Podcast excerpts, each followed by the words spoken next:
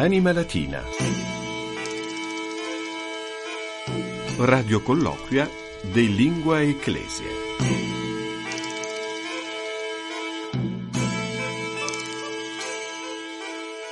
Anima Latina nunc etiam inundis, hic est Fabius Cola Grande, ex frequensis stationis radiofonice vaticane. Salvete, bentrovati all'ascolto di una nuova puntata, la 118esima del nostro Vademecum settimanale dedicato ai cultori della lingua latina, un programma che vuole promuovere e valorizzare la lingua latina, la lingua greca, la cultura classica. Un programma che nasce proprio con questo scopo per reimparare il valore e la bellezza di una lingua apparentemente inutile ma in realtà utilissima, viva e vegeta. Carpe diem, non perdete questa occasione e saluto Daniel Giorgi che ha la parte tecnica e saluto la collega che condicio sine qua non per la messa in onda di questa trasmissione perché mi accompagna al microfono Ecce Mariam. Eccola Maria, ben trovata, Maria Milvia Morciano. Salve Fabio, salvete omnes. E saluto anche l'ospite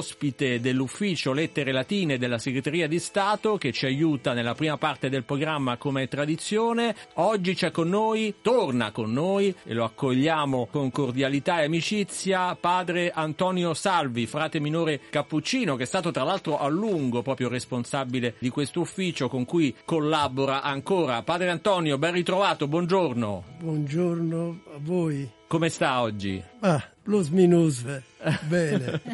diciamo più o meno insomma ecco. Grazie per darci una mano eh, come sempre anche a tradurre i tweet di Papa Francesco che trovate sull'account in lingua latina chiocciola pontifex trattino basso ln che ormai ha superato un milione come si dice di sectatores di, di followers. Sì, sì, lei si aspettava questo successo dell'account in lingua latina? Eh, eh, in parte sì, perché ci sono infatti questi, questi amanti ancora delle culture classiche, Però- delle lingue classiche. però certamente sono cifre Però sono certamente cifre abbastanza importanti. Ed è un impegno per il vostro ufficio questo di tradurre in latino i tweet di Papa Francesco che poi troviamo negli altri account in varie lingue, ma il latino insomma non è sempre facilissimo tradurli. Non è sempre facilissimo perché sovente tornano questi termini moderni o modernissimi che, che erano ignoti ai tempi dei romani. Ecco, quindi bisogna sempre trovare qualche sistema per poi renderli in lingua latina. Facciamo un esempio concreto andando a leggere il eh, tweet di questa puntata che abbiamo scelto tornando al 4 maggio del 2023. Ce lo legge come sempre Maria. Libertas imprimendi index est alicuius civitatis valetudinis. Dictature enim eam celeriter coarctant vel opprimunt. Opus est nobis diurnaris liberis, qui nos adiuvent ne multorum adiunctorum angustiae obliviscamur. E siamo tornati al giorno in cui si celebra la giornata internazionale per la libertà di stampa, proclamata il 3 maggio del 93 dall'Assemblea Generale delle Nazioni Unite, dietro raccomendazione dell'UNESCO, una giornata che anche il Papa ha voluto in qualche modo valorizzare con questo tweet che ci ricorda che la libertà di stampa è un indice importante dello stato di salute di un paese e libertà di stampa diventa, Padre Antonio, libertas imprimendi, Mm. una traduzione diciamo scontata, diretta, semplice. Imprimenti, imprimere, si potrebbe anche dire eh, libertà scritta tipi sedenti, Cioè? di, di pubblicare Ah, sì, sì, sì. eh, scritti con gli elementi tipografici, insomma. Sarebbe un modo alternativo per Molto- tradurre libertà di stampa. Sì, dittatura poi qui. Sì, perché Papa dice le dittature si affrettano a restringerla o sopprimerla, per questo motivo infatti. Diventa dittature, enim, eam, Celeriter coarctant, veloprimunt. Ma dittature, eh, la dittatura in senso classico era un'altra cosa. cioè? La dittatura, richiamiamo quell'esempio no, di Cincinnato, abaratro ad dictaturam. In quel, quel diciamo, richiamo a lui venivano dati tutti i poteri. Ah, quindi non era un termine, diciamo così, negativo. Tutti i poteri per quel periodo e per quella circostanza. E poi lui se ne torna ad Aratrum, certo. fatto quel compito, svolto quel compito. Quindi era per un periodo di tempo limitato, cioè, tempo un uomo limitato. otteneva tutti i poteri per risolvere infatti, una situazione di emergenza. Nel, nelle Filippiche di Cicerone, Marcantonio, parlando di Cesare, era un cesariano naturalmente, gli voleva dare il titolo di dittature perpetue. Allora c'è il termine di perpetua, che non era così in antico. Se no, dittatura era, come dire, era sottinteso che si trattava di un periodo mm. limitato di tempo. Poi c'è la parola civitas, che impariamo fin alle scuole, che è differente da, da URPS e corrisponde invece a polis, cioè la città nella sua connotazione anche politica e sociale e non come un insieme di case e edifici. Mm. Quindi libertas primendi, index est alicuius civitatis valitudinis. Poi abbiamo, infatti le dittature si affrettano a restringerla o a sopprimerla e si chiude con una formula latina tipica opus est, che viene tradotto con abbiamo bisogno. Abbiamo bisogno di giornalisti liberi, diurnaris liberis, che ci aiutino a non dimenticare tante situazioni di sofferenza, qui nos adiuvent ne multorum adiuntorum angustie Quindi... obliviscamur. Ecco. Ma eh, questa formula opus est come, come, si traduce normalmente, Padre c'è Antonio? bisogno a noi. Ah, c'è bisogno. Abbiamo noi, bisogno, certo. E poi in, in ablativo ci sono mm. diurnaris, dei giornalisti. C'è bisogno, in ablativo a diurnaris liberis, ok. Ma pensavo opus est, necess est, sì. Necess est, sì. Cor- o portet. Sono, o portet, eh, sì. Sono, Formule alternative. Sì.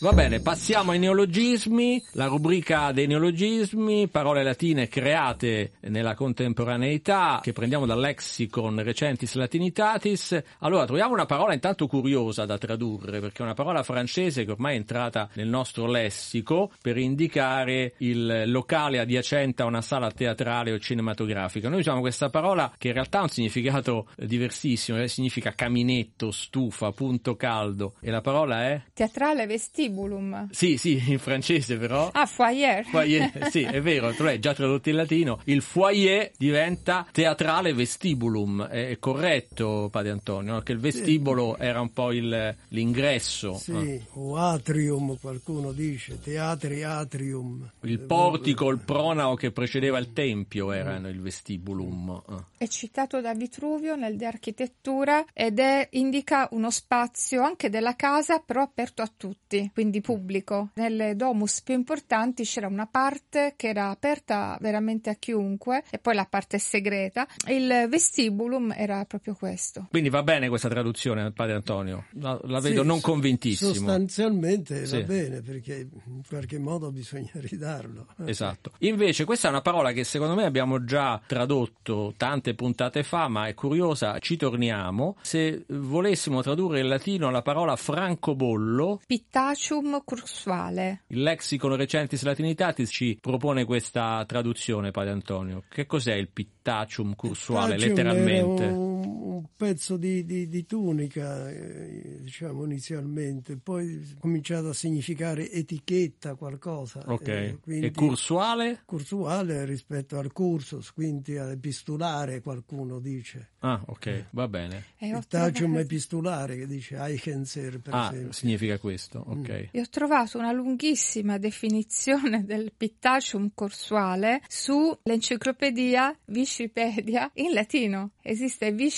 Wikipedia in tante lingue, ho scoperto esiste anche in lingua latina. Vuoi darci un brevissimo saggio? Dunque, vediamo.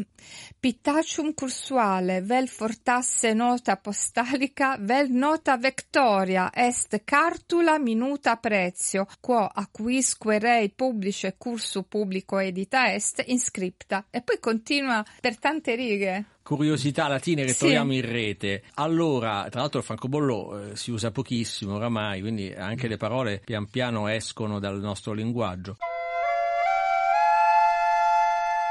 Passiamo però al gergo ecclesiale. Allora, qui Maria ha fatto una notazione eh, curiosa, perché sappiamo che i documenti pontifici hanno un eh, titolo latino che è tratto dalle prime righe dello stesso documento e Maria si è accorta che una famosa enciclica di Papa Leone XIII ha lo stesso titolo di una recente lettera apostolica di Papa Francesco. Quindi parliamo di un documento del 1886 e di un documento del 2023 invece, parliamo di due pontefici. L'enciclica di Leone XIII, rivolta all'episcopato tedesco circa la situazione della Chiesa in Germania, si chiamava proprio Maria? Jan Pridem. Che significa, padre Antonio, Jan Pridem? Già da tempo, ma Jan Pridem è una diciamo, espressione classicissima, da Plauto a Cicerone. È un po' un incipit. Sì, e poi eh, in genere viene scritta staccata, Jan Pridem. Jan Pridem, okay. però l'ho trovata anche... Sì. Eh, scritta ormai come un'unica parola. L'ultima del 2023 nella lettera apostolica di Papa Francesco è staccato e invece era attaccato nella enciclica di Leone XIII. Quella di Papa Francesco invece è una lettera apostolica in forma di motu proprio, altra parola latina, altro termine latino, con la quale sono mutate alcune norme del codice dei canoni delle chiese orientali. Quindi Iam Pridem, però abbiamo imparato una locuzione latina che ci dice Padre Antonio è classica ormai. E chiudiamo Chiudiamo invece con un'espressione, un proverbio, un modo di dire, questa è utilizzatissima, però ha una storia molto curiosa. L'espressione è Maria?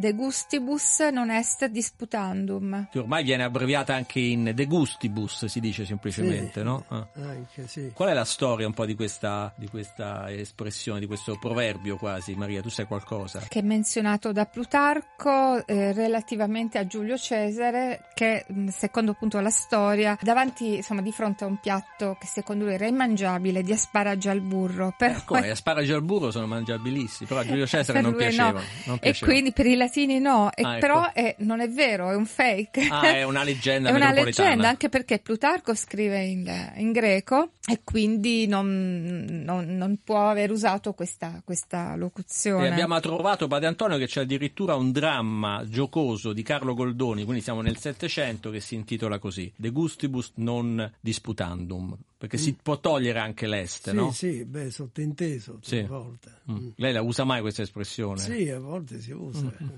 L'ho usata, sì, certo. Quindi pare, insomma, che non sia vero che l'abbia utilizzata Plutarco. Va bene, e allora siamo al termine della prima parte di questa puntata. Io ringrazio molto Padre Antonio Salvi per essere stato con noi. Ci ritroviamo alla prossima trasmissione, Padre Antonio. Sì, senz'altro.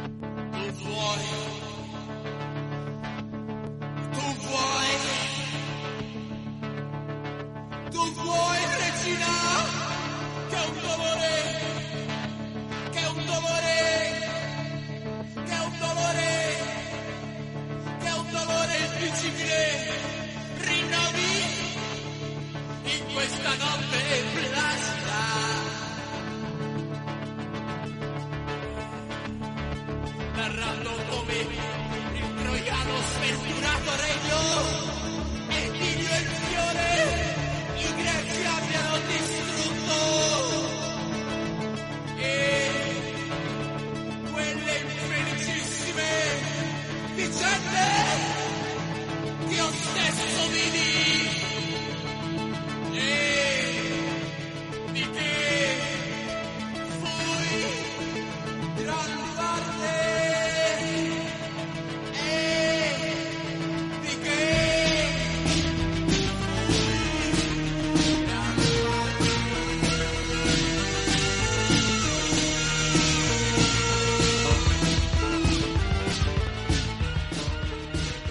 Amici di Anima Latina, nella seconda parte del nostro programma di oggi siamo davvero felici di poter ospitare un artista, un teatrante, che ha dedicato la sua vita alla promozione e alla valorizzazione della cultura classica. Diamo il benvenuto al maestro Vincenzo Zingaro. Buongiorno, buongiorno a tutti, grazie per questo invito di cui sono molto onorato. Allora, Vincenzo Zingaro è regista, attore drammaturgo, ha fondato nel 1992 e dirige da allora la compagnia Castalia, che ha sede a Roma presso il Teatro Arcobaleno, inaugurato nel 2002 come centro stabile del classico qui a Roma. Un centro che si distingue per aver intrapreso un cammino di ricerca alle origini del nostro teatro, in particolare attraverso uno studio approfondito della commedia classica antica. Il progetto nasce con l'intento di promuovere il recupero delle nostre radici culturali, evidenziando e valorizzando l'eredità del teatro classico nella cultura europea contemporanea, riconoscimenti da parte della critica nazionale, saggi e tesi di laurea hanno sottolineato il valore culturale del lavoro drammaturgico, registico e attoriale di Vincenzo Zingaro, recentemente premiato come eccellenza nazionale alla Camera dei Deputati. Allora, Zingaro, 3500 repliche a Roma in importanti siti archeologici nell'ambito di prestigiosi festival. 30 anni fa, quando eh, tutto è cominciato in qualche modo, si aspettava di compiere un cammino così lungo e fortunato? no, non, non, me l'aspettavo, è stata una, un'illuminazione improvvisa. Avevo 29 anni, era un periodo molto difficile della mia vita che mi mise a dura prova e dovendo cercare in me stesso delle, delle risposte, entrare in contatto con la scintilla che animava la mia esistenza, ho trovato nell'incontro con i classici la, la risposta. Io venivo chiaramente dal liceo classico e anche da studi universitari, ma l'incontro col teatro classico mi ha veramente veramente offerto la possibilità di, di, un cammino, perché io dico sempre ai giovani, solo ricongiungendoci con le nostre radici possiamo immaginare un mondo veramente nuovo e libero da mode e pregiudizi. Se non ci rapportiamo al grande insegnamento del, del mondo classico dove è stato inventato e detto quasi tutto, non abbiamo la, la libertà di poter immaginare qualcosa di nuovo, ma saremo solo dei ripetitori eh, anche presuntuosi. Quindi ricollegare collegarci a queste radici classiche che sono il fondamento della tanto decantata cultura europea contemporanea è fondamentale. È stato un atto di fede il mio, eh, sarebbe un discorso molto lungo, che ha a che fare anche proprio con, con la religiosità. Per me aprire una compagnia che potesse essere un faro da tutti i punti di vista, sia culturale che anche organizzativo, di gestione, di rapporti umani, è stata una priorità e una, e una missione di vita. Quindi aprendo la compagnia Castalia, poi successivamente arrivato il passo di dover trovare una sede stabile in cui poter sviluppare questo progetto di studi e di rappresentazione dei classici. Abbiamo individuato il Teatro Arcobaleno. Tra l'altro una, una chicca. Chi mi aiutò a individuare, perché ha sempre appoggiato questo mio progetto, perché è stato il mio padre spirituale, è stato Don Angelo De Donatis. Che oggi è il vicario del è il Papa. cardinale vicario. Io un giorno gli dicevo, guarda Don Angelo, tu un giorno direrai Papa, quando lui era un semplice sacerdote. E lui mi prendeva in giro, sì, ma dai, ci è andato eh, vicino, insomma. Eh, Quindi abbiamo, insomma, più o meno capiamo perché la scelta del repertorio classico, ma in particolare fatto di tanti generi. Perché la commedia? Perché la commedia, come, come, scrisse in un bellissimo saggio uno dei più grandi filosofi italiani, che è Franco Voltaggio, mi dedicò un saggio proprio alle, al debutto delle mie nuvole di Aristofane che eh, avvennero nel, nel 1992, presso il Tempio della Dea Fortuna a Palestina, mi ha portato evidentemente fortuna quel, quel debutto. Lui proprio descrisse questa mia scelta proprio come un bisogno di veicolare anche messaggi importanti attraverso la leggerezza e io in questo ecco, sono riuscito ad avere in 30 anni una grande affluenza di giovani. Il Teatro Arcobaleno in cui ho, ho costruito un centro stabile del classico, esperienza unica in Italia, che riesce a coinvolgere gli studenti dei licei di tutta un'intera regione. Da noi vengono circa 20.000 studenti all'anno, da 30 anni ormai, e scoprono proprio la bellezza e l'importanza del mondo classico e la sua capacità di affascinarli, di meravigliarli, di divertirli. Quindi arrivano con un pregiudizio magari anche i ragazzi dei licei classici e poi invece diventano affezionati spettatori, molti diventano insegnanti molti anni dopo e molti recuperano il rapporto con la scuola, con lo studio, anche con una migliore socialità. Quindi il teatro, in questo caso classico, riesce veramente a produrre dei, dei miracoli nelle nuove generazioni. Quindi la commedia antica come strumento per raccontare la storia dell'uomo?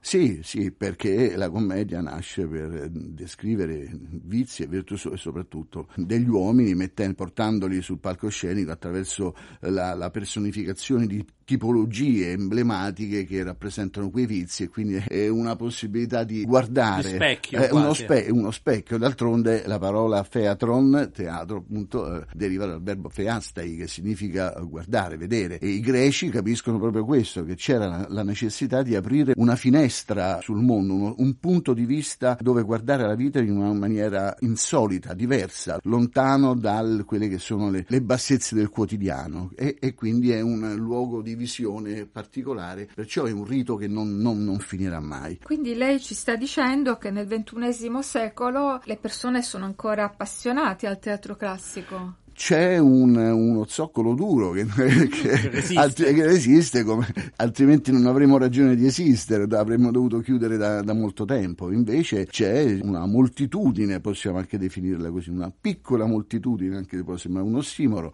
che è proprio desideroso di entrare in contatto con quelle realtà e di immergersi in quelle atmosfere e nelle storie raccontate dal teatro classico, sia eh, esse tragedie che commedie. Ecco, dal 2002 la, la vostra compagnia Castalia collabora tra l'altro con l'Università La Sapienza, quindi voi credete molto, lo dicevo anche poco fa, nel valore formativo, culturale del vostro impegno teatrale, al di là di quello ricreativo, di intrattenimento, no, che si collega sempre al teatro. Guardi, io mi sono sempre rifatto a quella che era la tipologia del rito che veniva, avveniva nella polis greca. Un rito che era molto atteso da tutta la comunità, si, si riunivano in queste festività religiose, le grandi Dionise, le Elenee, ed erano momenti di aggregazione di tutta, tutta la polis, di gente di qualsiasi età, di qualsiasi estrazione sociale, quindi era una festa. Io dico sempre, il teatro classico è un incontro di anime in festa, che si riuniscono per celebrare questo rito in cui possono ritrovare se stessi. E anche c'è qualcosa di utopico chiaramente in questo, però è il fondamento su cui diciamo spendo il mio impegno e per cui la gente poi viene a teatro perché sente che c'è una, un'autenticità, una sincerità, ma lo sentono addirittura i bambini. Ecco, io per esempio mi sono meravigliato che eh, uno spettacolo come Epos, che abbiamo appena finito di rappresentare al Teatro Arcobaleno, questo meraviglioso viaggio fra Iliade, Odissea e Eneide, è stato frequentato anche da bambini che la domenica venivano portati dai genitori e poi noi li intervistavamo. Descrivici con un aggettivo cosa... eh, Hai provato. hai pro- esatto. Chi ha detto meraviglioso, chi ha detto cinematografico. Un ragazzino ha detto, parliamo di bimbi di 10 anni e di 12 anni, ha detto ipnotizzante. E come spettatore devo confermare queste impressioni. E quindi il teatro può anche essere un mezzo per avvicinare allo studio del latino e del greco? Ma sicuramente. Io ho, fatto, ho frequentato il Giulio Cesare. eh, Storico liceo eh, stor- romano. E avevo un professore molto, molto duro, molto, che ci caricava di compiti. Quindi io, io a quel tempo suonavo, mi occupavo di musica, quindi mi pesava molto questa carica di compiti. Però poi eh, effettivamente io dico sempre, il liceo classico apre la mente, non è un luogo comune. Eh, entrare in contatto, studiare le lingue, il greco e il latino, ti arricchisce dentro, apre veramente delle porte che non sono descrivibili. Non lo so, mette in moto un qualcosa anche a livello proprio di eh, cerebrale. Che... Posso, posso osservare che apre le porte della psiche, che se non Sì. conosciamo il mondo antico Esatto. e gli archetipi, la Eh, psicanalisi brava, brava. non si studia. Fonda- anzi, inviteremo uno psicanalista presto. E proprio sicuramente per però reinviteremo Certo. Vincenzo Zingaro anche per parlarci della prossima programmazione estiva, perché so che la, la sua compagnia ha da fare anche in tutti i mesi Sì, dell'anno. L'8 luglio ehm, aprirà l'ottava edizione del Festival del Teatro Classico di Formia nell'area archeologica di Caposelli, di cui sono direttore artistico ormai da, da otto anni. Dal primo anno c'è stata un'affluenza sempre teatro pieno, strapieno, incredibile. Quindi evidentemente c'è una, una fetta di pubblico che vuole un teatro che non sia solamente intrattenimento, ma che faccia divertire, ma nello stesso tempo faccia riflettere, che abbia, contenga dei valori universali. Grazie, dicevo davvero a Vincenzo Zingaro, congratulazioni e buon lavoro a tutta la compagnia Castalia. Ricordo Zingaro, regista, attore drammaturgo, direttore della compagnia Castalia e direttore del Centro Stabile del Classico al Teatro Arcobaleno qui a Roma. Speriamo di averla presto di nuovo ai nostri microfoni. Grazie, grazie di questo invito e grazie ai nostri ascoltatori. Grazie dunque al regista, drammaturgo e attore Vincenzo Zingaro per essere stato con noi, grazie anche a padre Antonio Salvi dell'ufficio Lettere Latine, sed acta est fabula. Siamo giunti al termine anche di questa 118esima puntata di Anima Latina che troverete in podcast come tutte le altre sul sito Vatican News e su Spotify. A questo punto da Fabio Colagrande e da Maria Milvia Morciano un grazie ai nostri ascoltatori et dulcis in fundo al tecnico Daniel Giorgi. Mutatis mutandis. Absit in verbis Ci sentiamo tra una settimana. Valete Anima Latina. Radio colloquia de Lingua Ecclesia.